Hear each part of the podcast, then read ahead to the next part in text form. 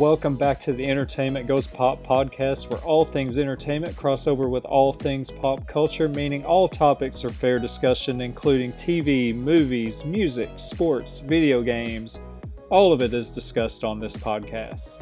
On this week's episode of the podcast, I've got discussion on Big Brother 23 Week 4 and the Superman celebration just wrapped up over in Metropolis, Illinois. I went over and attended some of it, and I've got one of the Q&As.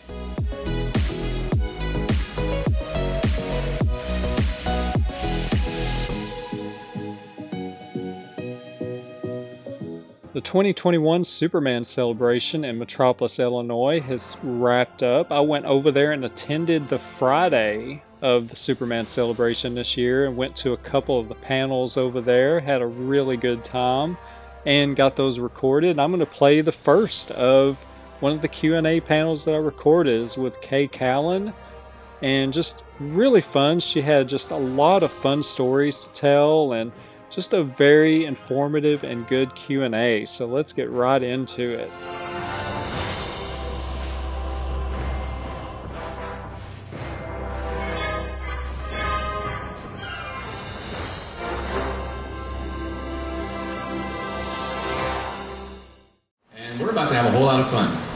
So I don't want to waste any time.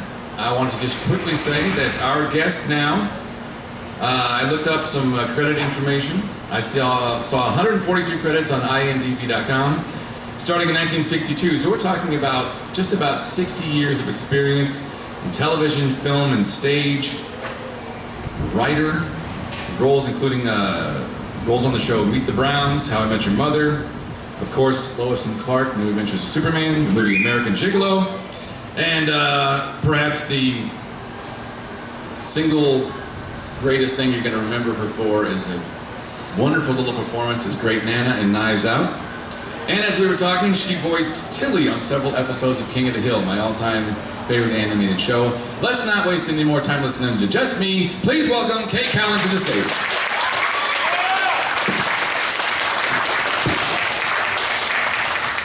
You were uh, raised in Texas? Yes, in Dallas. So, you like the heat? I did go to California hoping to escape, but I didn't. It's hot there too now. Yeah. Do they? Do, does Texas and California and Missouri all have in common? It's like it's not the heat; it's the humidity. Well, in Dallas, they didn't have humidity in my day. I think they've imported it in the meantime. Uh, and but then I lived in New York for a while, which it was hot and humidity. That was when I really understood why people kill. I remember being on the subway one day and it was so hot and it was so crowded and I just thought, I understand why people kill. I mean, really, you just get, but I didn't. I want you to know I didn't do anything like that. But um, I, I, and when I was in Texas, to tell the truth, I didn't really know it was cooler anyplace else. I thought that was just the world. So. Yeah, I, I did some traveling a few years back, and I found in the Southwest, if you like chug a couple of these when it's not humid, you can get through the day just fine. But this is this is ridiculous. Well, humidity doesn't help.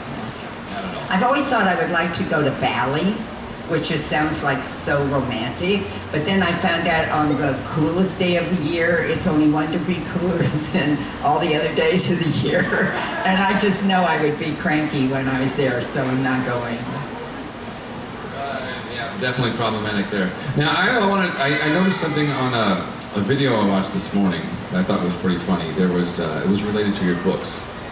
It was, I believe, a Samuel French promotion tie-in. It was called Fade In. It's on YouTube. It's just a couple minutes long. Oh, I wrote that. Yes. I, I, the ending is what I wanted to get get at you about. That it's you're in the bookstore, you know the guy behind the counter, and a lady comes in like, ooh, potential sale, and you kind of casually walk over and just start directing her to your material without Yeah, she saying. keeps looking to other things, and I keep pulling out other books and getting in the way and various things. Yeah, you, you, uh, you ask her a question, she answers, well, if that's what you need, then this is the right book for you. But at the end, she knows who you are. It was so embarrassing. And you're like, oh, I'm so embarrassed. Oh, she asked me to autograph the books. And you go, oh, I'm so embarrassed. Just the two? Was that right to credits? I did not write that part. The, the, Suzanne, who was the actress who did it with me, is also a comedian and she's wonderful. And she also, there's that moment where she's trying to tell me about another book and she hands it to me and I say, oh yeah, just throw it over. And those two ideas were both hers and they were hilarious. Yeah. Which is a good, is dichotomy the right word? The writer brought it to light, and then you took it as the actor and, and, made it happen. Yeah, but you know, I would never have thought about it. It was all about timing, and she just was great. I wish I had her with me all the time. Hmm. So, in regard to those books, when I looked at the titles and such, I thought you're helping people out because no one helped you out through the years or because someone else did and you're passing it along? Well, you know, what's interesting is that, you know, most people think I could act or I could write or I could direct, but then it's like, well, how would I make any money out of that? And so when I was a kid and I wanted to be an actor, I was in Dallas. And I was a, I'm so old that I was a fan of all of the Betty Grable and MGM musicals. And so I wrote several of my icons a letter and I said, and I think I was in high school at the time, and I said, how, how would you ever make a living? How do you do this? And they all wrote me back. Everybody, handwritten notes. It was just, it was just the best. And they all said the same thing. They all said you should do as much as you can in your own hometown before you go to New York or Los Angeles. And when you go to New York, you should study with Herbert Berghof or blah, blah, blah. And so, anyway, that was just the best. And so I did do all the things in Dallas that I could do, and I went to school and I studied, and then I accidentally got a job in Dallas at an internationally famous theater that, as an acting major, I didn't really appreciate the importance of it. And so I got this job. I was just an apprentice, you know, but I was in three or four shows. And I was going to go back to school but then at the end of the summer, it was like in August, it was dark and it was too soon for school and it was too late to get an actual job where I could make money.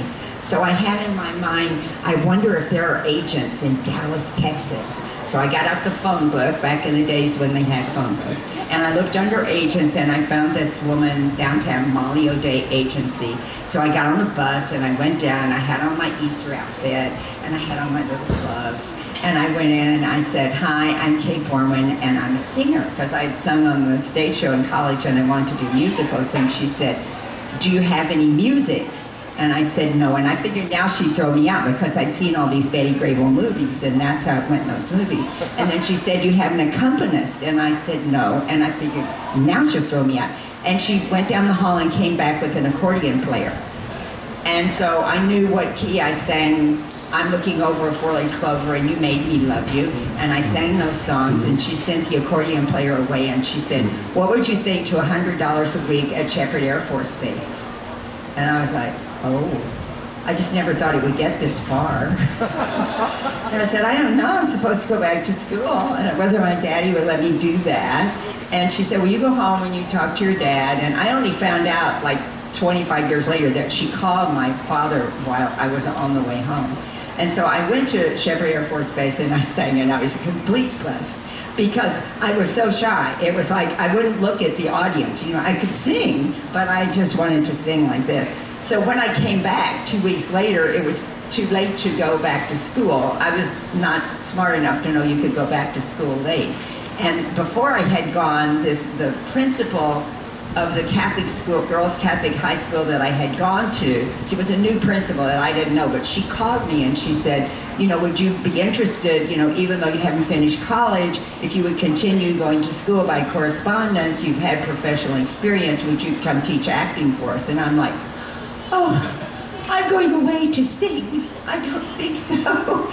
And so then she said, I'll keep it open though. And so I came back and I called up Sister Justin and I said, uh, hey, by the way, and I figured at the end of that year I would go to New York. But I was so successful at school because it was a small school and they'd never done anything. And I started a theater club and built a theater in the round and had a volleyball team and a basketball team because they wanted me to teach phys ed too. And so I just loved it and I ended up not going to New York at the time. And so I totally forgot about the letters that they had written me. And, but I did go study with Herbert Berghof when I went to New York years later. And so that was helpful. And then there was also a book that I read when I got to New York called the Madison Avenue Handbook because I was doing commercials. I had learned to do commercials in Dallas.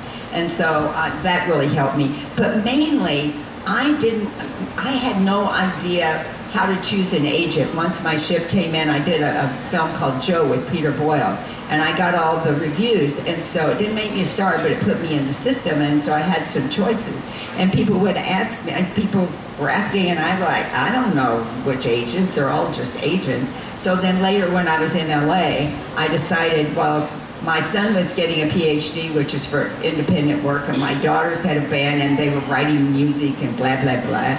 And I thought, well, this will be my PhD. I'm just going to write this book, and if anybody's interested in how you get an agent and what agents are looking for, you know, great. But you know, this is what I want to do. And then that book came out, and then the New York bookstore said, well, where's our book? And so I wrote the next book, and then somebody else said, we want a book we can sell every place, and so I wrote the next book in it. And finally, I just said, I'm really an actor, so I stopped at five titles, but I would update them every two or three years. Now, you sent letters out and got answers. Because of these books, did anyone send you letters? I get I get letters and now emails from people, and it makes me so happy when somebody writes me. And recently, I was doing an episode of, of Brooklyn Nine Nine, and we were sitting around on the set, and there was um, I don't know whether anybody watches that. It's getting ready Oh, to come on again pretty soon. Uh, and one of the regulars who was on there said, uh, "Are you the one that wrote those books?" And I said, "Yes." And she said, "I got my first job because of what I read in your book," and that just that just made me so happy because I, I, you know, acting is my first love and my first everything. But I really invented this whole thing of writing these kinds of books. And I wrote it on my computer. And I was an early adopter of computers because my son is an information technology professor at CMU.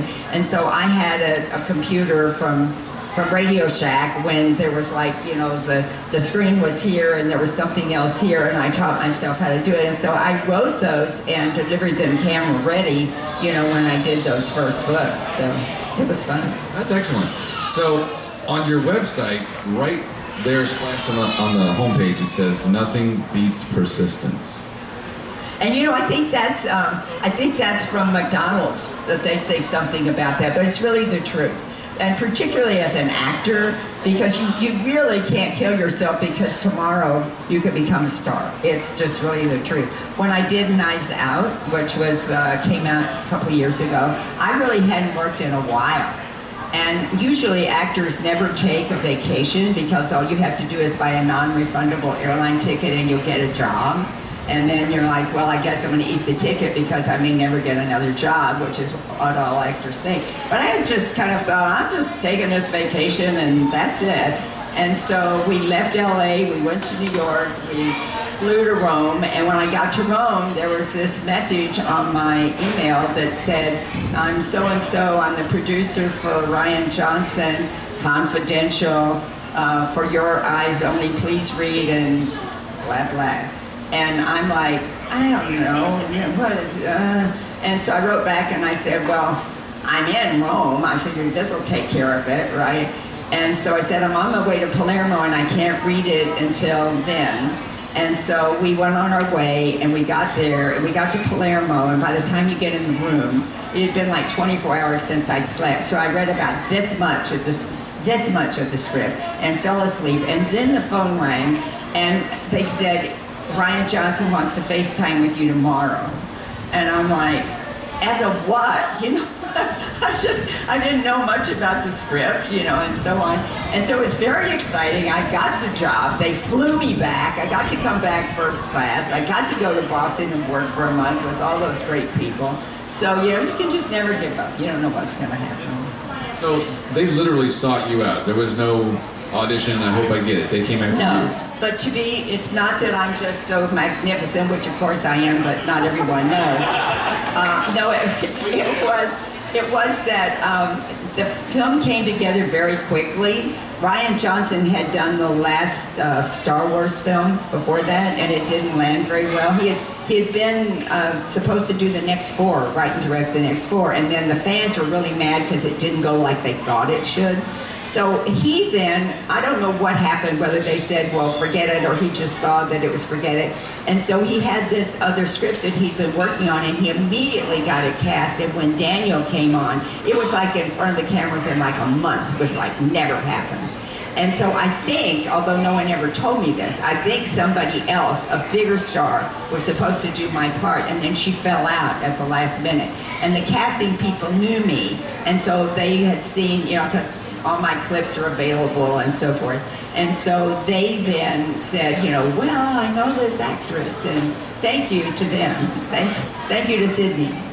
Well, let's talk about that role for a second because I, it's it's the shining spot in, the, in, in a really shiny movie. Every everybody in there, there's no weak links. Oh, it's a great story. It's a great cast. It's a great everything.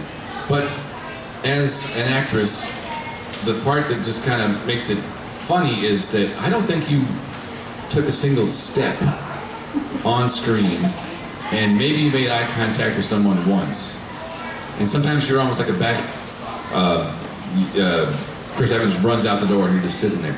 So, what what kind of crazy mess was this for you to say? All right, all right, you're going to be great, but don't move. Now, just whatever. Uh, you know what? I just really didn't care what they wanted me to do. I was really happy to do it, and I knew when I read the script, you know, it doesn't matter how many lines you have, they have to cut to me. I was a plot point every time. And, you know, it doesn't matter how many lines, you could have a whole lot of lines off camera. I did a, a film at the very beginning of my career with Sophia Loren, where I had this long monologue with Sophia Loren. And then when the movie opened, you you saw me and then you heard my voice and then the camera was on her face the whole time.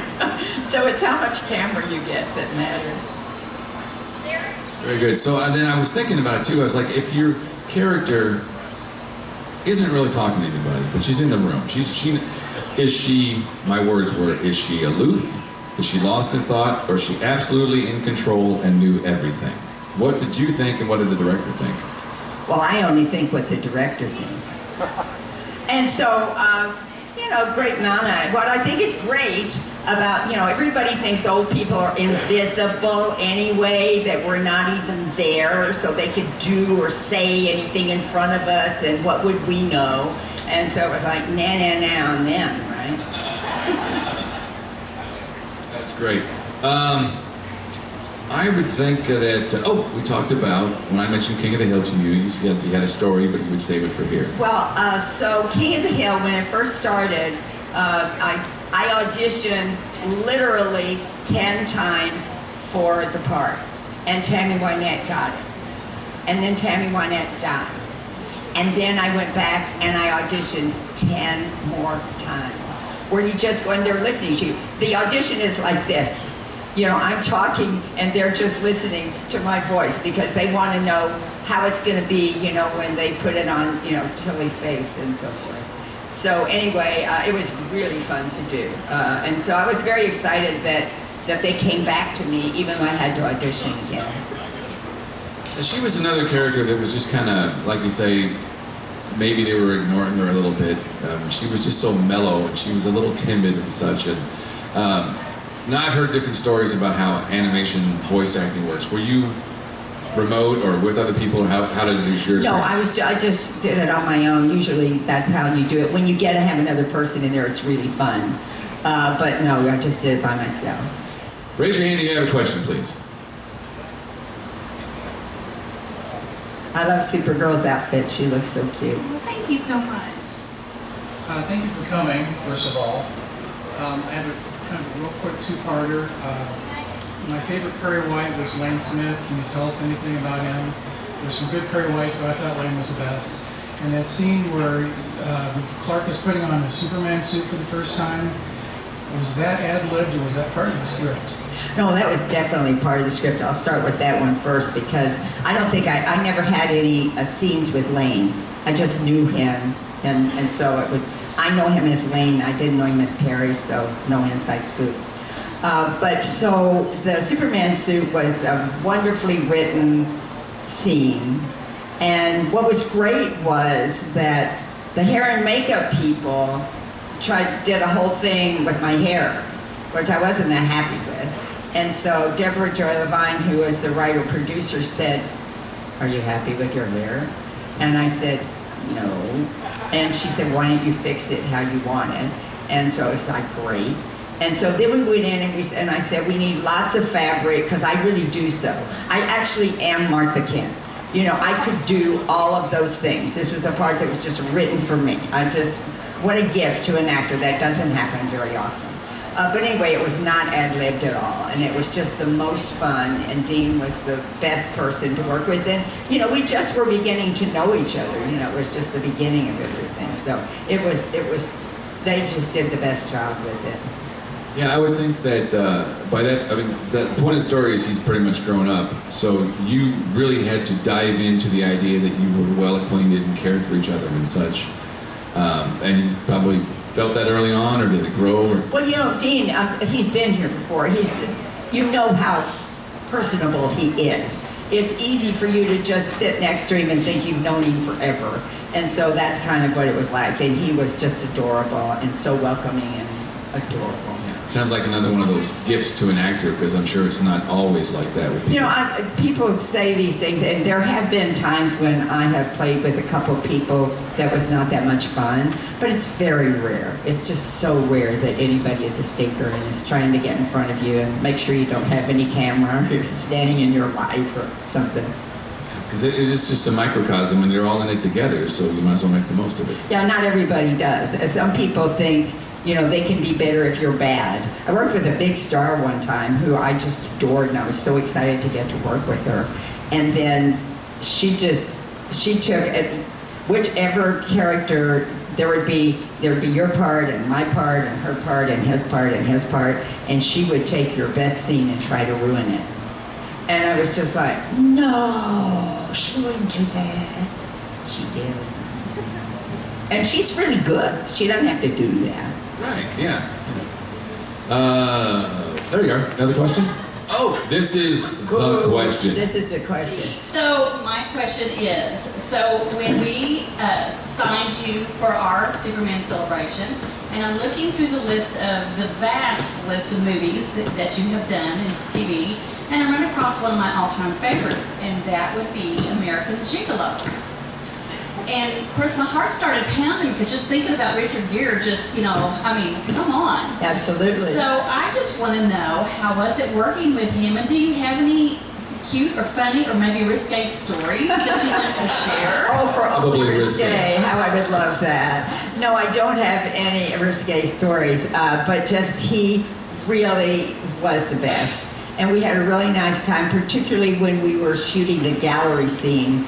Uh, we were in, in that gallery and, and just doing stuff. And then, uh, of course, the scene at my house where I lie and say I wasn't there and, and I'm a bad person. But no, he, he really, I, I have been hoping that our paths would cross again, not only because he was so nice, but because of all the terrific things I've heard about who he is as a person. Yeah, I think he's pretty awesome. Next question? Yes, uh, pardon me for not knowing the episode, but it was a remake of Panic in the Sky for the original Adventures of Superman. How much fun was it pushing Dean off the uh, ledge? Oh my goodness, what if I don't even remember that? Well, then imagine how nice of a guy he is and think about pushing him off a ledge. Well, no, I, I mean, I'm, I, I can certainly figure out much, what that must have been like, but it's like, really? I don't, why would I do that? yeah, you know, uh, what I do remember, but I don't think it was in that one. Oh, and I'm not going to read. Who's the? Who's the? You're all fans. You'll know this. Who is the the, the rock star that was a bad guy? Nobody knows. Yes, Roger Daltrey. Yes. Uh, that was really fun because my kids were so excited that I was working with Roger Daltrey, and he was lovely. Another one in the back? In the middle? Where do we got? Oh, here we go. Knives Out. I can't, still can't get my wrap my hand head around Roger Craig's accent, Daniel. Can- or Daniel Craig rather. Can you tell me why they gave him that? Was that his idea? Well, you know, the first time I heard him when I was on set and I heard him, I'm like, oh no. we can't be doing this. And then, um, who was, um, who was Jamie Lee Curtis's husband? That Don Johnson. Don, I was at a Q&A and Don Johnson said that when, when he was on camera first time after he did his first scene, he went afterwards to Rian and said, was that too much? And he said then when he saw what Daniel, he was doing like, oh no, that wasn't too much. Uh, you know what was great about the film was that they had all these actors from all kinds of disciplines. You know, Toni Collette, you know, Don Johnson, you know, all these wonderful people, Christopher Plummer, and and there's a a tone to the film that is that is comedic, except it's very serious and somebody's getting killed, right? And there's all this stuff. But that all these actors, and they all came in at the last minute, and they all got on the on the train at the same level. It was just it was just one of those wonderful things that happens, you know, because you do a movie. I mean, I knew when I saw when I read this script it was going to be great, but I mean that that the planets really all lined up for it to just really be great because it it was a darling script and the actors there wasn't a weak link in a weak genuine link. Oh, there's no way to write an accent in there. He just decided this sounds southern. Worked for him. I, I kind of thought it added to like the slow burn of it. If he'd been some sort of like, we gotta figure this out, the pace would be wrong. He Yeah. had to slow Well, uh, uh, there was. I I shouldn't say you can't. You can't write the accent in, but it was. It was really written in that. You know, because doesn't he have this thing where he touches the piano and, and you know, and so there, there, that languidity was written into it, and so that I'm sure informed that. But but the character really, as the character came out, as Daniel did the character, that was on the page. You said it came together uh, like in a month or whatever. What was your uh, your time on set? Just a few days, or were you there for the whole? I, well, they hired me for a month, um, so that because I was uh, what they call a cover shot.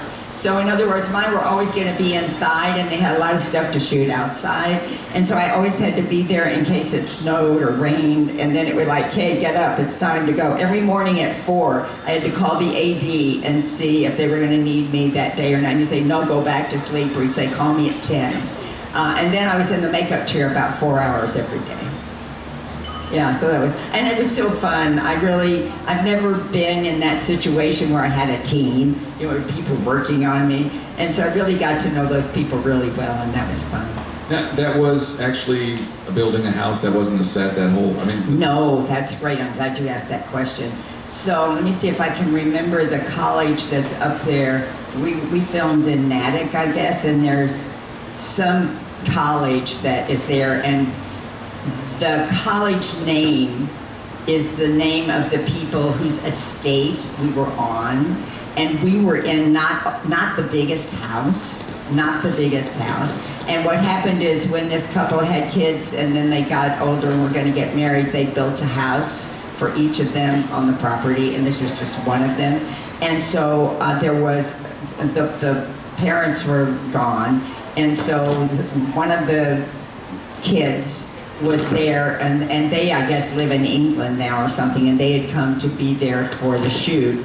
And so they were telling us about the house and there was like this gigantic book that looked like it came from the Civil War where all the people who had ever been there had signed and there were like really amazing names in there. So it was you know if it wasn't a big enough thrill to get to work it was a really big thrill to do that. So I got to be in Boston for a month working and then I was there yeah, however many days I was there when I actually shot. We never shot more than one of my scenes because my scenes were all in a different place. You know, there's in front of the window, and then there's at the party, and then there's on the couch. You know, when they're reading the will and all that kind of thing. So, um, but it was great fun, and, and you know, Christopher Plummer, whose mother I was, is older than I.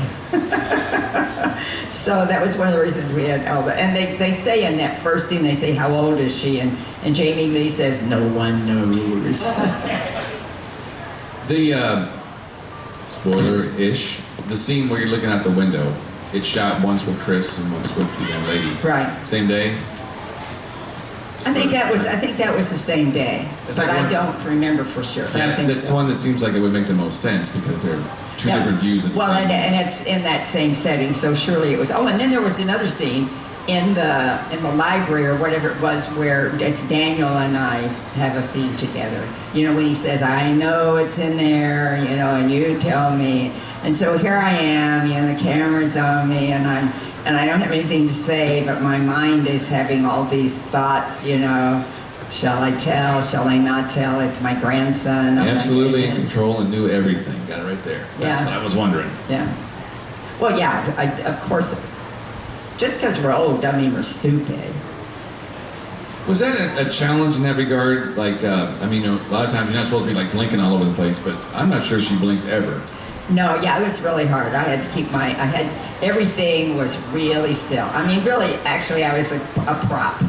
Most of the time, I was a prop. But it was really fun to be a prop. Yeah. Well, I mean, the line, uh, do you- Nana, do you need anything to eat? Oh, she ate a whole shrimp tray. Right? That's not your line, but you're the reason it's funny because you're standing right there.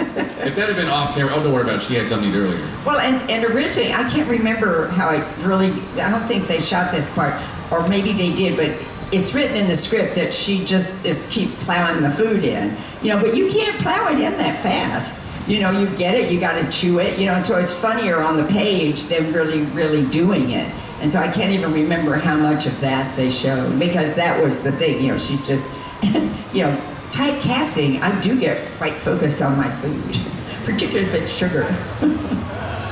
I've been hogging up the questions. Who's got one? Uh, this is about sort of the production end of things and how it affected the cast.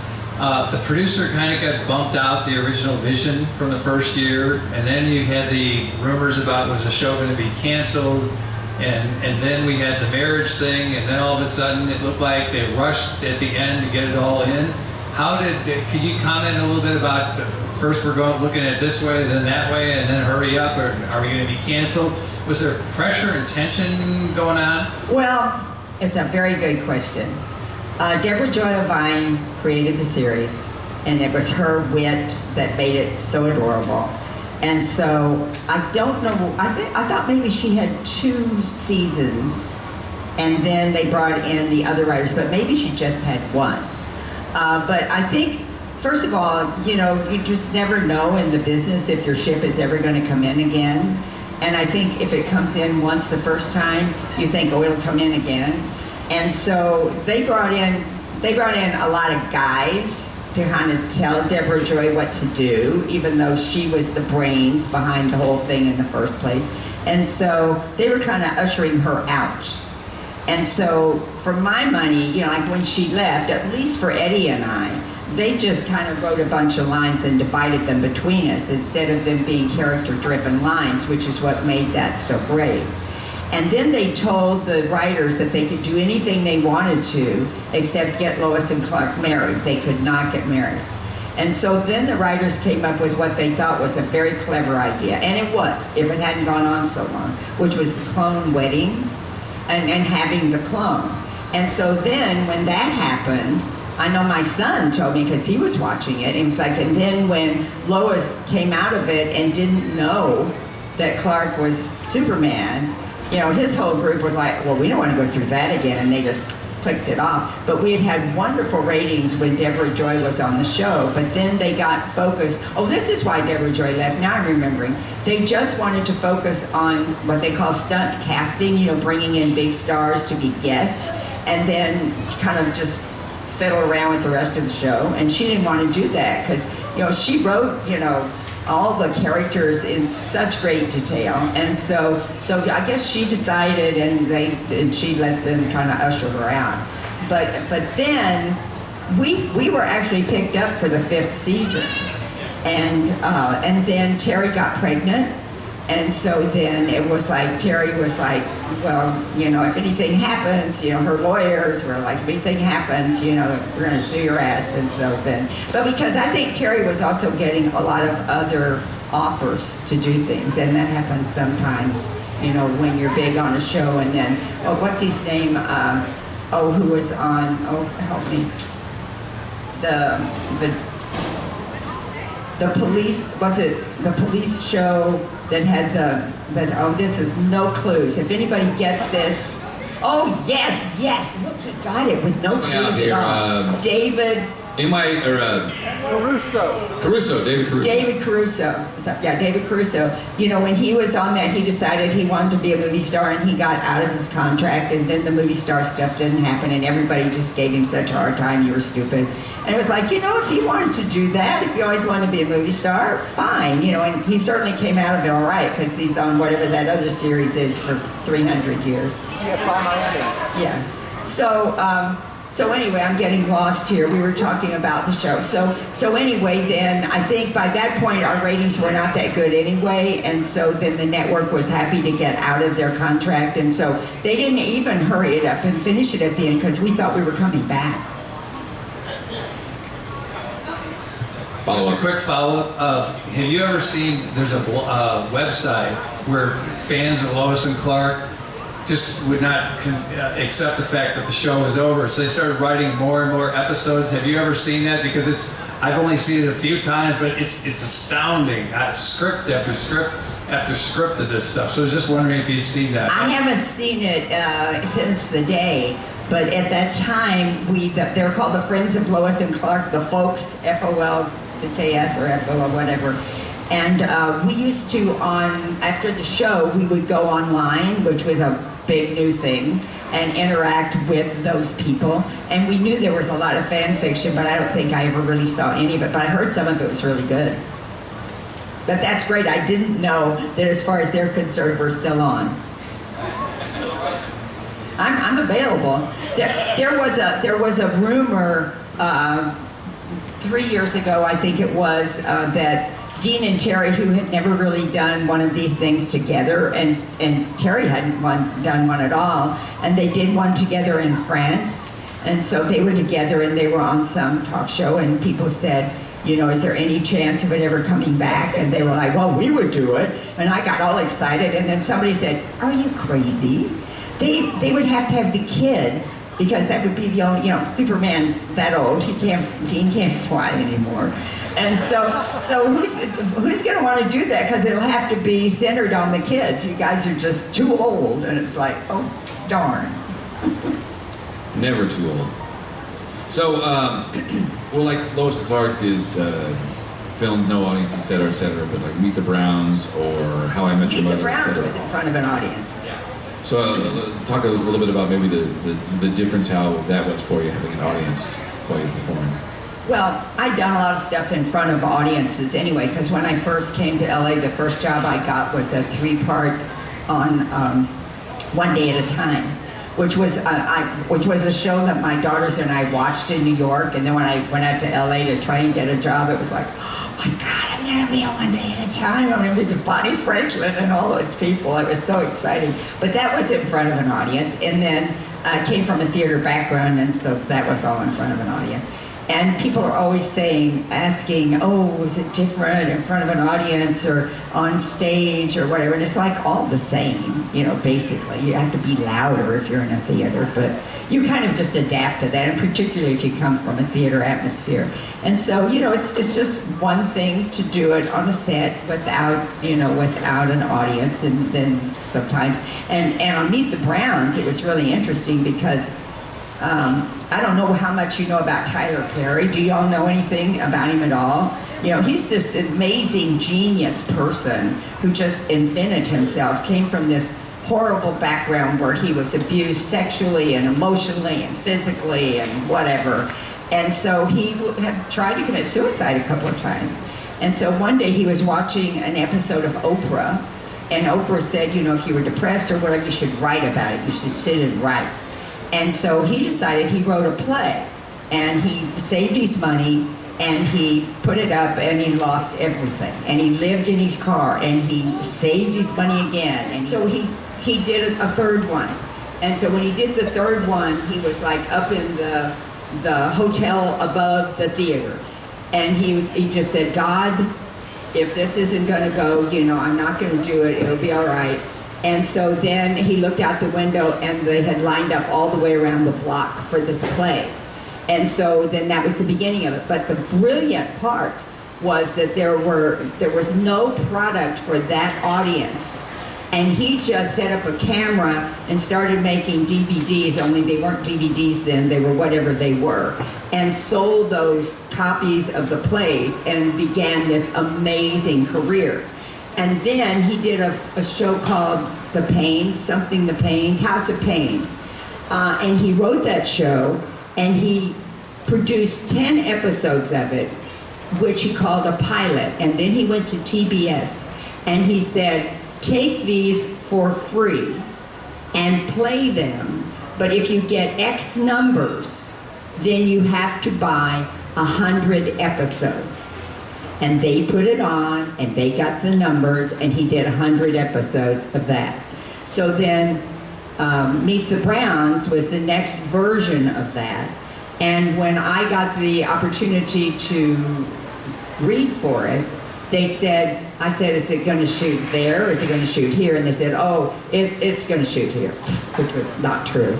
Uh, but anyway, so we shot those and they shot three a week and in front of an audience uh, for a while. And then sometimes they'd shoot four a week. It was just amazing. And the people on House of Payne told us, you know, stay very clear because for a while your mind keeps working. And then after a while everything just kind of gets jumbled up. And so I took this class, um, um, a class about your brain, to work on your brain, and with brain games, those kind of senior brain games. I, I took like a whole long class of that. They kept putting off shooting, and so I went every day for like three hours for like three months because I really wanted to train myself not to go crazy when I got there. And and that was a very lovely shoot. Very nice people in Atlanta, and the whole staff was really great too. Excellent. Right in the middle of that, I'm thinking nothing beats persistence. It's true. It's true. Another question? Did you like doing the time travel episodes? I love when you had the cleaver and you went, are you ready for wild boar? I don't remember specifically that moment, but I remember that at the end of the day, I didn't want them to take any of my stuff off because they had lifted my neck up and I just was so young. Another question in the audience? Yeah. Oh, right up here. How was it like uh, on the set of NCIS? That's my favorite show. Working with Mark Harmon, Roland Valderrama, Emily Wickersham, Sean Murray, and Maria Bello. You played Aunt Bertha. Oh, thank you. I You thank you. were great in that. Thank you that you went all the way through that because I was going, which one was that? And then you got all, and I was, yeah, oh, yeah, yeah, Bertha, that was it. That was really fun. And here's the really funny part of that. So this was something I didn't have to audition for. They just called me up and asked me You to were come. great for that part. It was Well, I didn't really understand how great I was until I saw it. I mean, I read it, but then when I saw it, I'm like, oh, I'm the perfect person because it was an Agatha Christie. They kept saying it's like an Agatha Christie murder, and I was the one that made them know what happened. It's like that writer was so clever. it is. They, Yeah. they have great writers, and they say that that set is a really good set to be on. It is, and well, everybody's been there forever, and they're very welcoming. Yeah, thank you for saying. I'm like, oh God, which one was it? Because I did another NCIS uh, earlier. Yeah, it was in uh, season eight. You played with JoBeth Williams. You were like the, with the person that got scammed from the Bernie Madoff scam, only it was a different guy, you know. But it was the Bernie Madoff scam. And you were on the video telling about how they stole your Oh God, I forgot about that Season one. eight, yeah. Well, then I did another one too. I did another one early on when it was called Navy NCIS. Oh, yes, Navy NCIS, it was the first season because it was redundant to use the name Navy and NCIS because it's Navy, Navy Criminal Investigative Service, so they dropped it after, you know, after the first season. Actually, after about the first 18 episodes, but they came in and dropped it. I wondered why they did that. Yeah. Do you remember what I did on that? Um, I'm trying to. In that, um, my daughter in the series, I was the mother, and so the daughter was the important part. And and she, she was, I was dying, and she had told she was trying to come in with a boyfriend so Oh, okay. that she could have a boyfriend because I wanted her to have a boyfriend. Um, I was going to get married, a fake marriage for me Oh, since I was dying. Yeah, that was the first season when Sasha Alexander was on, yeah. Right. Season, yeah. And so, anyway, I can't remember the name of the actress, really nice actress, and we would have done more, except she got pregnant in real life, and then we couldn't go forward. And now she's a writer. She became Oh, a television yeah, writer. Yeah. Wow. But yeah, the one that you just did, that was called Ephemera. Yeah, Ephemera. Yeah, Yeah. season 17. Yeah. Well, it was, uh, uh, that was just so clever. Oh, it was. Yeah. Everybody says that, like, everything I read all the time, they say that everybody is so nice on the set, and the set is really, and that Mark Harmon's great. Oh, Mark Harmon is the best. I love that guy. Yeah. Did you see him when he was on St. Elsewhere? Oh, yeah, I watched them on St. Elsewhere. I've seen Summer School. I've seen, you know, when he played Ted Bundy, of course, you know. Yeah. Summer school, the dog and the peanut butter. Mm.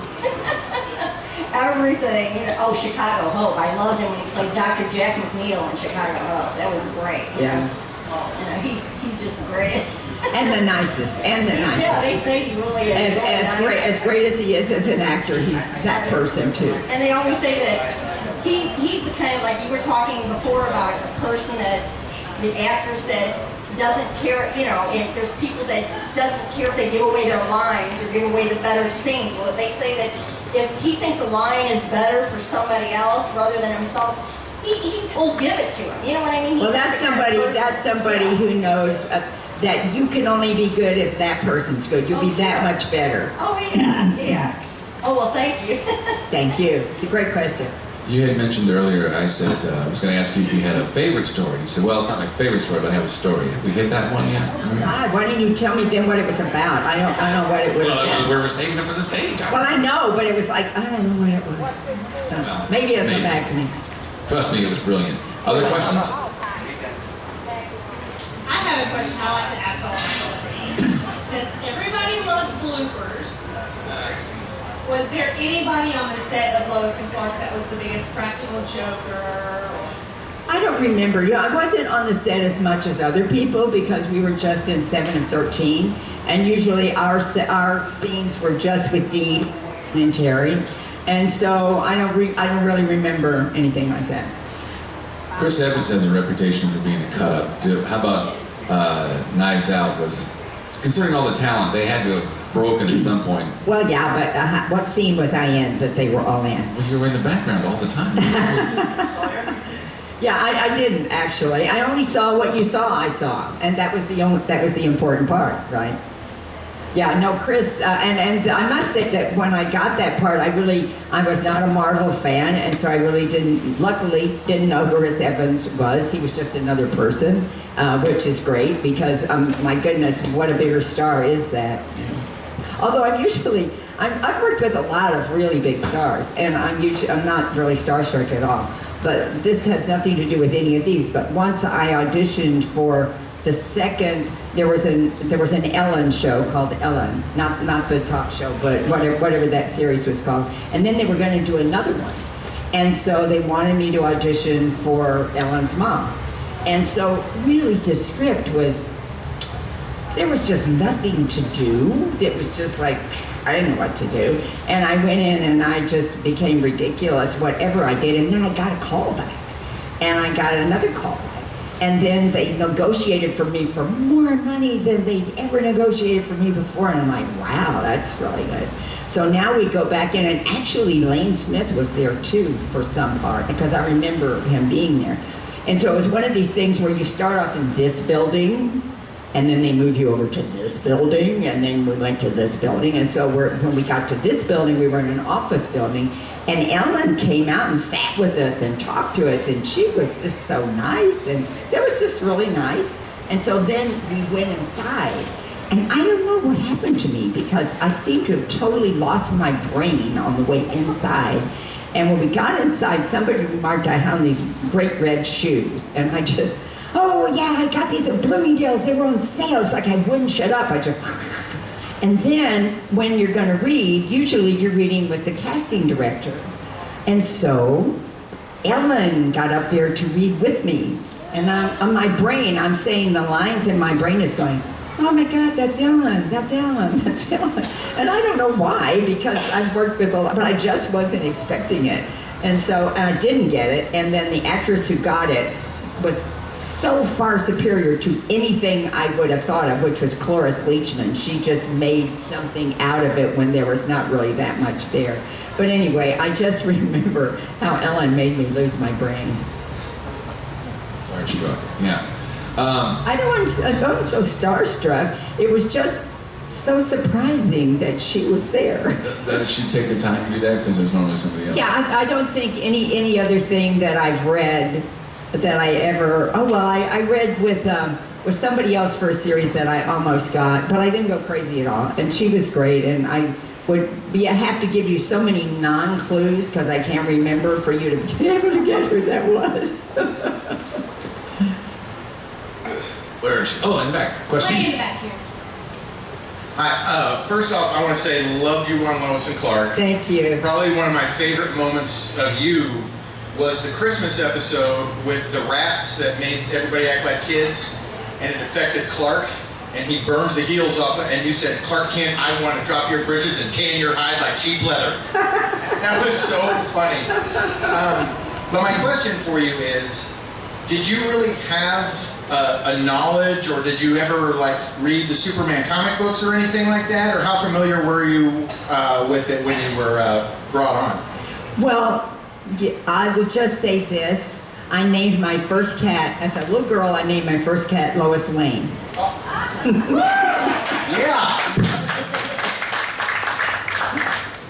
Yeah, I, I grew up on um, Superman, as everybody did, the comics and so on. So uh, I was familiar, but of course, our Lois and Clark really wasn't very much like that.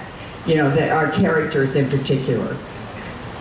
Well, you were absolutely fabulous. So thank you for being part of the the celebration and the mythos, and we appreciate you being here. Thank you so much. I must say it was a gift. It was a total gift to me to get that part because, as I said, I I really am kind of that person, and and that doesn't happen to actors very often. That you get something that is so close to home.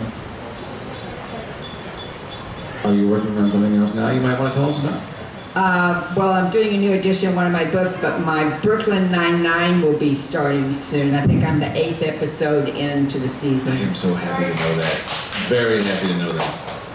Uh, and my scenes were with um, Andy and um, Andre, which is just, they're just the, they're just the best. Oh my God, I just have to tell you this. so in, in our, in one of the scenes, they come in and they're trying to do something and they're conning me. And so they have decided that one of them is going to distract me while the other one is doing whatever. And so Andre, he comes in, I, I'm, I'm mad at them, and Andre comes in and he says, don't mind my friend, you know, he's, he's a little rough. And he said, I'm not rough unless you want me to be. Oh. And then he starts coming on to me, and I gotta tell you, when Andre Braugher looks you in the eye, it's like, oh my God. It was like his eyes got that much bigger than they were. I mean, it was just, what fun. We had a really good time. Yeah, I, I, I, uh, I think a lot of it has to do not just the eyes, but that voice of his. Yes. But he, uh, he's got a DC connection too, right? He was Darkseid in uh, some of the animation. Yeah, yeah, he's done everything. I mean, he's, a, he's an acting icon. He's just, he's done everything. It was really an honor to get to work with him. And with Andy, because, you know, Andy uh, had produced Palm Springs, that film. I don't know if any of you saw that film last year, but I, particularly being me and my age in life, I don't know whether you remember, but there was a scene where um, the, who's the guy who kept coming back? It's not Andy. Is Andy the star? The one that The, the star. The star. The star of Palm Springs. Was that Andy? Yeah. I can't remember. Yeah. So Andy is telling the, the other woman that is now coming back with him all the adventures that he's had, and he talks about this woman in the bar who was an older woman, and he said he even had a fling with her. And then the woman says, uh, I bet that was good. And he said, Yeah, it was. And I was like, Yay! Because usually older women are just the, the butt of the joke on those kinds of things. And so it was so nice to meet Andy and say, Hey, thank you for doing that. You know, that was really nice. There you go. Question in the back. Hi, I don't have a question. I just wanted to thank you for being part of a show that even when I was grounded, I was still allowed to watch it on Sunday nights. Thank you. You were there for me. There for all of us. Who else got a question? Coming around the corner. More questions? How are we doing on time, everybody? Five minutes. This is your five minute warning. It'll be your question, I think. I don't think we have any more. You have any more? Oh, we got one. Have you seen the new uh, Superman and Lois? No, I, ha- well, I looked at it briefly at the very beginning, but I have not seen it. I think you'll see it. Uh, you were talking to Dean and Teri, we're older. We're older. It's kind of in that place. They've got two teenage sons. Yeah, but see, those guys who are playing it are still a lot younger. You know, Yeah. they're, they're probably 40, you know. I understand. But, but, and, and it's, is, are the kids the star ultimately, the teenagers? No. It's still, it's still the, it's still Superman and Lois. One of them beginning his power. One, oh, one of the kids got the powers, yeah. Of course, but Dean Cain has sort of that Dick Clark thing where he could be 100 and still look like he's 35. It's true, but I don't think he could fly anymore. Well, then maybe we have just make it a comedy. He tries to. Well, I remember Teri or Dean one telling me how painful it was. It was really hard because those wires, when they're on you, they really cut into you. So, uh, you know, they make it look like fun. Uh, and I would think it would be fun, and I'd like to try it, and it's like, oh no, I think it was fun, but it probably isn't. Then that would make me think, uh, mild segue, you sound like a lot of your experiences have been positive, but you know, I don't want to get in a harness. Did you ever have something where you maybe got into a role, didn't turn out to be what you thought it was going to be, or I hope I get through this, or any bad experience? No, I don't. I can't remember anything like that. Um, I don't have any bad stories. I, I did do um, a horror movie once. Was it called This House Possessed? I'm not sure. But I know that I got crushed in a gate and going into a big mansion because the house was jealous of me because I had been talking to the girl inside and they had killed, the house had killed her parents and everybody else because the house just wanted her. And we had to go down to San Diego or something to shoot and people kept saying, now you be careful, don't you be in that when they do that because, you know, particularly when they shoot that scene last, you know it's not, it's not gonna be in good.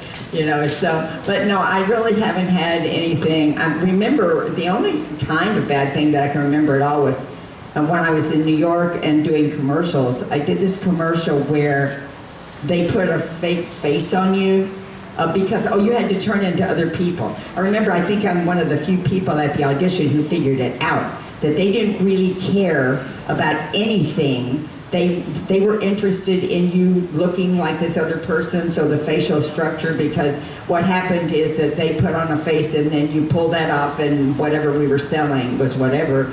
And so the makeup guy, who must not have known much about how to put this latex on, glued it under my eyes. And I think I aged 10, literally 10 years when he was pulling that off because it's like pulling all that skin. But I don't, I don't remember anything. Didn't you say earlier that how much time did you spend in hair and makeup getting ready for Knives Out? Four. Four hours. Yeah. Now they always say it's, it's four hours in, and then maybe they get it off in two and a half, or They got it off really fast, but when I was on Star Trek, I did a Star Trek where they had a fake prosthesis and stuff. And that was actually while I was shooting Lois and Clark, I got that part. And it was so exciting the first time you go over and they make that mask and they, you know, cover you up and you're breathing out of a straw. And it was like, this is really fun. And then you get there in the morning and they spend all this time on you. And then you've gotten there at like four, and then you get off at 10, but they built another hour in to get it off. And it was so much fun for like two or three days. And then I thought, I wouldn't want to be a regular on this show. This, I mean, just imagine, there's no life. That's why those regulars get all the big bucks because there's no life, and you need to be like 12 or 20 or just beginning because if you had kids and or spouse or something, there's no time to really have life. So I'm very um, respectful when I see people doing that kind of work about what it costs them to do that. Are you going to be Knives too? Knives Out too? No, unfortunately, it's just Daniel. They're just carrying that that character forward. Uh, I keep getting letters all the time. Oh boy, nice too, and it's like I'm really happy to have been in the first one, but I'm afraid that was it. There'd be a scene where he has to think it over and he goes to you for advice. Yes, that would be great at the end of every one. He's like, "What shall I do?" Be cut to me. I'll tell him. I think you know something and I'm prepared to listen. Well done. Thank you. Thank you. I was hoping I could work that in. Been practicing for weeks. Oh, it's just been right up here the whole time. I'm like, oh my god, it's the next one. All right, are we about done then? Coming to a close, which is sad because this has been awesome. Yes, appreciation time. Thank you everyone for being here. Thank you guys. It was, it's been really fun being here, and thank you all for coming. Enjoy the rest of the Superman celebration. Please hydrate. Thank you.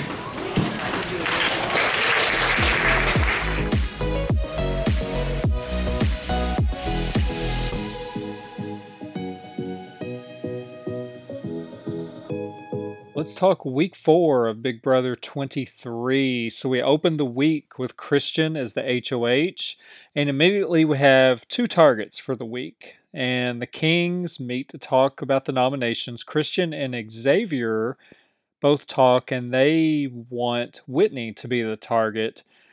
Sarah Beth wants Hannah to be the target. And this is going to be the story of the week here with uh, how much Sarah Beth is going to battle over getting Hannah on the block. So, of course, Xavier is working hard to keep Hannah off the block as Hannah is in a cookout alliance with him.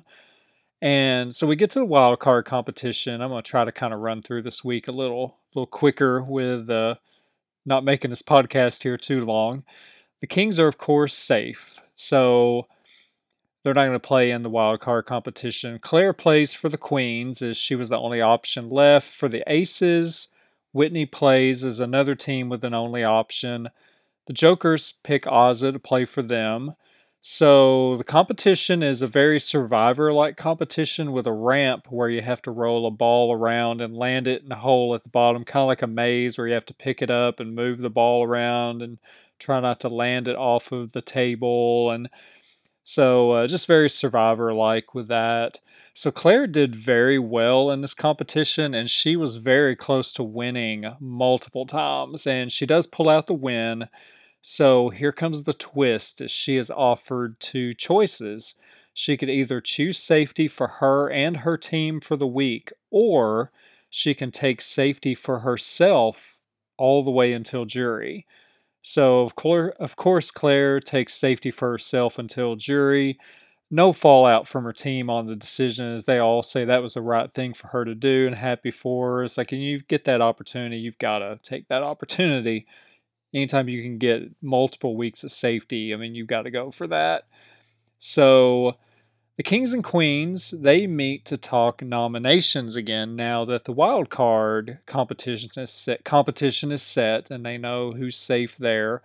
So the group is satisfied with Whitney as the target. Well, except for one person, and that is Sarah Beth she is absolutely set on Hannah being the target this week. And she points out, saying that it really concerns me how hard you guys are fighting for Hannah. And I'd be thinking myself, well, it's concerning that you are fighting so hard against her. And why are you fighting so hard against her? That's what I was thinking in my head. So here's one thing that's been really noticed with Sarah Beth this week. Sarah Beth, she's very laid back, very laid back personality, very calm, just very go with the flow. So this is a complete 180 from what they are used to with her. There's like no middle point here. It's like suddenly with her being so vocal and determined, it's raising eyebrows where they're just like, we've never seen this side out of Sarah Beth. What is the deal with her? And so once we get done with this, the three people on Christian's radar for targets this week are Whitney, Hannah, and Britini. So the Kings meet with the Jokers and they say, if we have your backs this week, you have ours next week. And of course, the Jokers agree. And they're pushing Whitney for the target. Big D tells the Kings that Whitney had planned on targeting them this week. So Alyssa pushes to Christian on just with as much as Whitney's name is being brought up, she says, Why even target Whitney this week when everyone wants her out? They can just all they can do that next week and we can just take out Hannah this week. That would be the target and then let everybody else uh, take out Whitney next week since that's what everybody else wants to do. We take out Hannah, they take out Whitney, and we get both of them out. And Xavier says in the DR, he said, I hate that my team is so smart. Because he's like, that makes complete sense. He's like, I hate that they're so smart that they figured this out. Because, of course, again, he's trying to keep Hannah off the block. So Christian talks to Hannah and he hints to her that she could be going up as a pawn. And Hannah tells Christian that with all of his wins that he is doing, he already could be putting a target on himself, but that he is safe with her. And that is a topic of conversation because Christian is winning so many competitions. It is getting his name brought up of we're going to, take that guy out at some point because he's going to win all these competitions and we're not going to be able to take him out. So Hannah leaves the conversation feeling feeling good even as a pawn. You know, she seems like he's kind of eased her and she liked where the conversation went with him. So nominations are indeed Whitney and Hannah. So now the Kings are going to talk again, where the talk is again who is the target. And Sarah Beth is continuing to hammer on Hannah being the target. And Sarah Beth, at one point in the DR, she says, uh, If I keep pushing it, I could get myself in trouble and put a target on my back. Too late, Sarah Beth. It's, it's already happening. It is already happening. And so Christian tells Hannah, lay low, you're the pawn, just chill out. You know, Whitney's the target, just chill out this week. So Hannah tells him, it's like, I'm trusting you on this. So obviously, Hannah says in the DR she's going to go for the veto just to guarantee her safety. She's like, I'm just going to win this and not even have to deal with all this and just take myself off the block. So Whitney and Xavier are going to talk, and he asked her if she had ever said their names as a suggestion of going after. And Whitney says, No, never. I never did that. And Big Brother says otherwise when the editors roll the video footage of the receipts in there where Whitney did indeed say that. So, uh, Big Brother editors, throwing her under the bus with that edit and bringing the receipts. It's always funny when they do that because it's like, man, that's uh, that's harsh. Whenever that happens, where it's like the show's like, nope, this is what you said. Here's the receipts for it. So we get a segment here at one point of Christian. It was a fun segment in the backyard. And I believe this happened like maybe a couple of weeks ago, or at least a week ago, because this this clip's been circulating on Twitter for a while he was challenged by Britini to do a burpee and a backflip at the same time. And not only does he do one, he does six of these. Six of them. It's pretty incredible. And it shows how strong is. And of course, Britini and Sarah Beth was there at the same time too. And they were just like, oh my goodness, are you kidding me? And Britini does make that comment in the DR where she's just like, I don't think I would have done that. I don't think I'd want to be showing everybody how athletic I am. And that's one thing you definitely don't want to do. Because I thought, it's like, that's impressive, but that's also silly to show people just how insanely athletic and physical you are, especially when you're already winning competitions. So that'll get a target put on you real fast.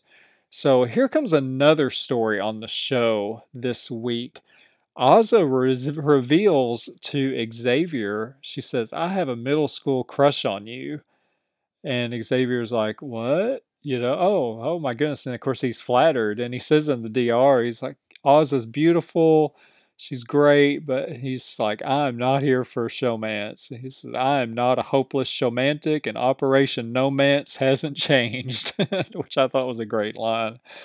So, Although I'm pretty sure, because he does have a pretty big crush on Alyssa, so he did at one point. I don't. I assume he still does, but he definitely had a big crush on Alyssa. I think Alyssa is the. That's the that would be the challenge to Operation Nomance being thrown out the window.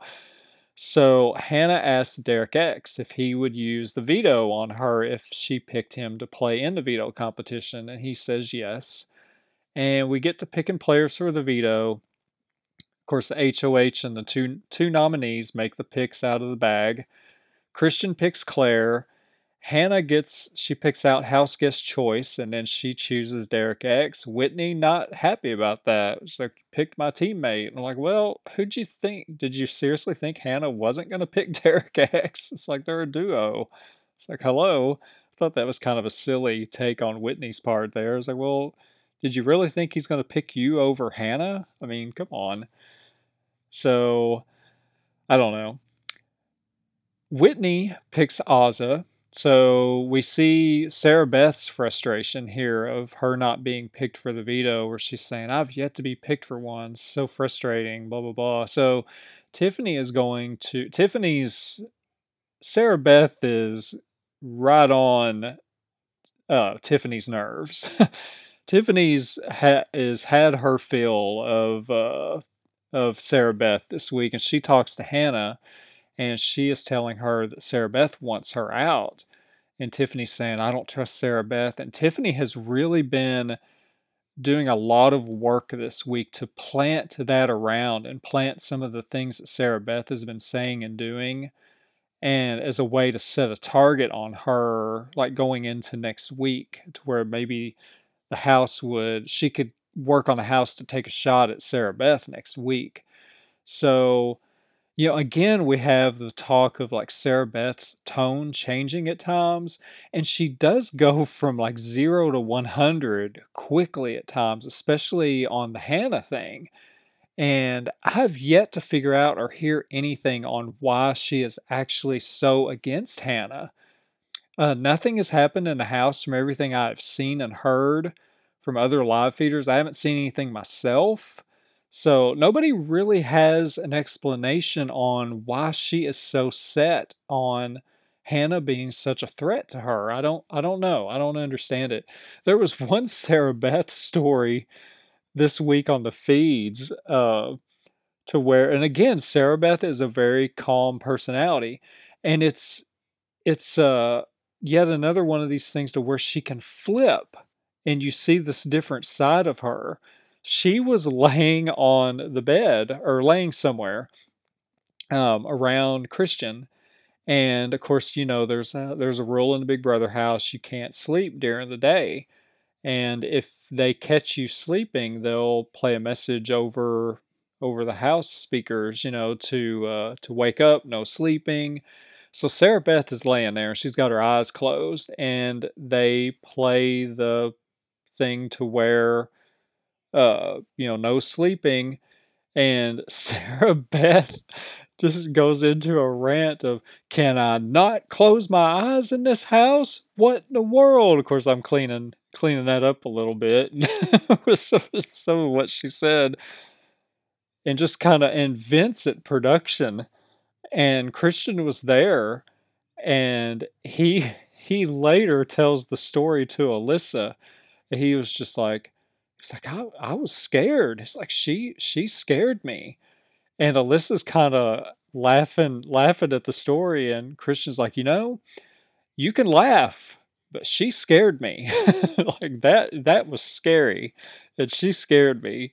So it's kind of another one of those things where Sarah Beth can just kind of flip, just kind of out of nowhere from like this really calm personality to where she'll get kind, she'll kind of snip at you. So the veto competition is a beach volleyball court. You have to roll the volleyball up through a tube and down the other side. So you have to make sure to give it enough speed to where it goes up and comes down the other side. And you're going to run back and forth and catch it on both ends and then send it back the other way. And you can't let it hit the ground. Of course, this is a Big Brother competition we've gotten many times over the years. So you have to do it 100 times and then you win. If it hits the ground, you start all over. Derek X, Christian, and Azah were the fastest a quarter of the way through. Azah dropped at one point, leaving the competition between Christian and Derek X. Christian wins 100 to 94, around that. It was about around 94. I didn't know that for sure if it landed 94, but he was right around that target was Derek X. So Christian is your veto winner along with being HOH. This competition played out over two segments on the show. Tiffany said on the feeds that the comp probably lasted five minutes. So I'd be curious to know if that is legit, if the segment on the show was actually longer than the actual competition was. So here comes a moment in the house that got Whitney really angry. She was next door by a group that was talking, and Derek X made the comment of, Well, if uh, it will be the Aces' turn for us to be have nots next week, but there'll only be two of us being have nots with me and Hannah. Whitney's on this team and she overheard this, and of course that flew all over her. She said out loud, What if I'm still here? And Derek immediately was like, Oh no, I feel so bad. Oh my goodness, I can't believe I just said that with her like being right there. Oh, I feel so bad. And he apologized immediately. And Whitney said, You know, that one statement told me I'm going home. So, and she was. The target's been Whitney. Sarah Beth has been trying to maneuver the target over to Hannah. It's just not been happening. So, Whitney later pitched trying to get Christian to put Derek X up on the block. She's just, she's over Derek X and Hannah. She's been throwing Hannah under the bus in the last day or so, too. So the veto ceremony happens, veto's not used. Tonight's episode had the eviction. Vote was 10 to 0 to evict Whitney. Votes to evict Whitney were Big D, Britini, Azah, Kyland, Alyssa, Sarah Beth, Claire, Derek X, Tiffany, and Xavier A couple things in the goodbye messages that were played during her interview with Julie. Sarah Beth in her interview said she was saying, I fought so hard to keep you. I was really trying to keep you in this game. And I was thinking, well, it wasn't so much that you were trying to keep Whitney. You were trying to get rid of Hannah. you weren't trying to keep Whitney. You were trying to get rid of her, is more what it was going on. So then we also had Ozza telling in her goodbye message that uh, saying that one of the reasons I had to get rid of you is that I have a middle school crush on Xavier and you hang out with him too much and basically I had to get rid of you. So Whitney of course is shocked hearing this revelation and she was like I feel so bad being flirty around him now because I didn't know Azah liked him and now it's like I feel bad that you know I'm being flirty and she liked him and I'm doing this right in front of her. So the house gets the reveal from Julie that the team twist is over, everyone's playing for themselves now, and that also eliminates the wild card competitions as well. This gets us to the HOH competition. This is going to be our first endurance HOH competition of the season. It's the normal wall comp to where the person's hanging on the longest wins with the leaning wall, and then the water, of course, being rained down at various times. I noticed that there was the big push from Julie here to say if you can't wait till Sunday because it is Big Brother, you can turn on the feeds and watch this thing. That's probably the biggest push I think I've ever seen for a competition. Uh, usually Julie's like, hey, it's going to play over on the feeds if you want to see how this plays out. But she was just like, hey, go over there if you want to see it, turn it on. We're, it's going to happen. I know you all can't wait till Sunday, turn it on. So it was kind of, I'd never seen her push it that hard before. So I'm going to talk about the HOH competition. These are spoilers on how the HOH competition played out. So if you do not want to know the results of the HOH competition and you're just going to watch it on Sunday, this is the this is the end for you on the podcast. This is not going to be anything else talked about after this with the episode. So if you're tuning out here, thank you so much for listening, and I'm going to go into these Big Brother spoilers on the HOH competition. So, here we go. Big D, he was the first one out, probably around the 10 minute mark. It was right around there. I knew he wasn't going to last because he was complaining the whole time he was up there on the wall. So he was not long for this competition.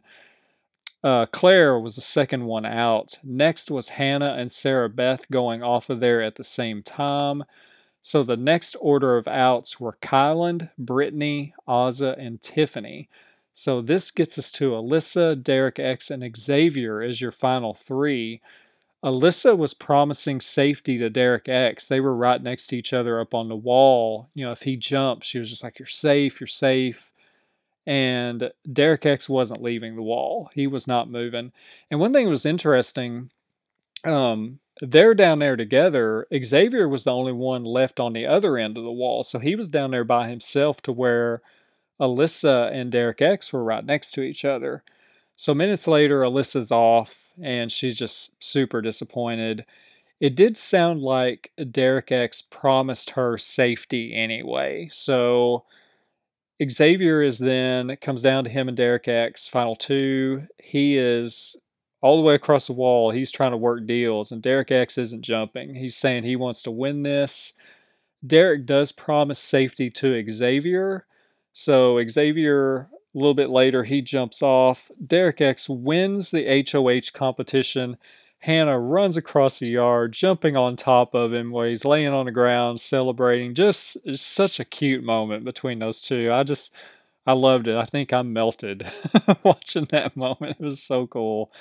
Uh, the competition itself landed lasted just under about an hour and a half. As far as the live feed since, we've had multiple celebrations by different people with Derek X in the pantry. Just a lot of fun celebrations. It's had me laughing. Uh, this was a very big win for Derek X. His name has come up on multiple occasions by different people and of course, we know he's possibly been a target. Hannah was definitely a target this week, so this is going to keep the target off of Hannah. It's going to be interesting to see where he targets this week. I mean, my gut obviously says Sarah Beth, especially when Hannah knows that Sarah Beth was coming for her, and Derek X knows that he was that uh, Sarah Beth was coming for Hannah as well. So will he take the shot at Sarah Beth to retaliate. That's where I feel like that goes, but we'll have to see how that plays out. And of course, there's a lot of fun talk in a pantry with Derek X and Hannah, and they're just so stinking cute together, just with how they talk and interact with one another. I just love them too. They're just so awesome. And I just, I love their interaction on the live show tonight too. So, Derek X did tell Hannah that he made a deal with Xavier to not put up any of the kings. So that will be something to watch as well. Now, remember, I mean, you can bounce checks in the Big Brother house. You know, it's just because you make a deal and write a check, you can bounce that check. So, with him being in the royal flush, because he made a comment earlier in the week that he's kind of stuck between these two alliances to where he's got his team but he's also in with the royal flush as well. So he's having a tough time balancing those. So, I mean, the royal flush is what an eight person alliance, including him. So, yeah, I don't, I don't know. I don't know where he goes here. I feel like Sarah Beth is going to be the logical target. Other than that, I mean, if he's promised the king's safety, I mean, it feels like maybe he just would go after Britini because it just feels like Britini isn't long for this game because I think her reaction so much with being just how much she complained about being on the block as a pawn really kind of put a little bit of a target on her to where it just annoyed people with how how much she complained about being a pawn and she was trying to negotiate uh, like three weeks of safety because she'd been on the block for two weeks. It's like that's not how Big Brother works. So I don't know. I don't know. I don't know if he takes a shot at Britini or not. It just feels like Sarah Beth is going to be the logical target. And I feel like if he's promised safety to the Kings, because at some point somebody's going to want to break up Alyssa and Christian, that showmance, because they're definitely a showmance now. There's there's no doubt about that. They they're a thing. They're a thing in that house, and because uh, it's so funny, it's because uh, they laugh about it. They're just like, yeah, we're brother and sister. Like y'all are making out in the HOH room. you know, it's like you're not brother and sister. It's like, and nobody in the house believes that either. It's funny because it's like they everybody knows they're a showmance, that they're a duo, and that's to be something that's to have to be broken up, and it's just a matter of who decides to take that shot. Because anytime you're a strong showmance in in the Big Brother house, that's going to put a big target on you. So we will have to see where does Derek X take a shot with this HOH reign? Who does he put up and nominate? I still feel like it's Sarah Beth, but with him making deals with the Kings, and he talks a lot of game with Alyssa. So, and he promised Alyssa safety, but I kind of thought, well, maybe he'll take a shot at Christian. You know, it's like, well, I promised you safety, but I didn't promise safety to Christian. So I thought, well, maybe he takes a shot at Christian, but I wonder if he maybe just goes like Sarah Beth and Britini. Maybe that's like the safe nominations. I don't know we'll see anyway as uh, Big Brother 23 enters week five. It has been a very fun season, and I'm excited to see what Derek X does this week. And I'm also very excited that him and Hannah are safe this week. And again, I'm going to say this is just such a likable cast. I really like this cast a lot. They're a lot of fun. They're always finding fun things to do. They're constantly playing the game to where there's a lot of things I left out this week because they're just constantly playing the game and working, trying to figure out how they can get ahead. And you can't even keep up with it because they're constantly trying to work alliances and side alliances and you can't keep up with it. And there's no point in even trying to explain it. And then, even if you did try to explain it, it's going to change tomorrow. And I love it because that shows they are playing the game and they're just a very likable group. So I'm loving Big Brother 23. That is it for this week's episode of the podcast. Thank you so much for listening. Take care, God bless, and I hope you have a great week.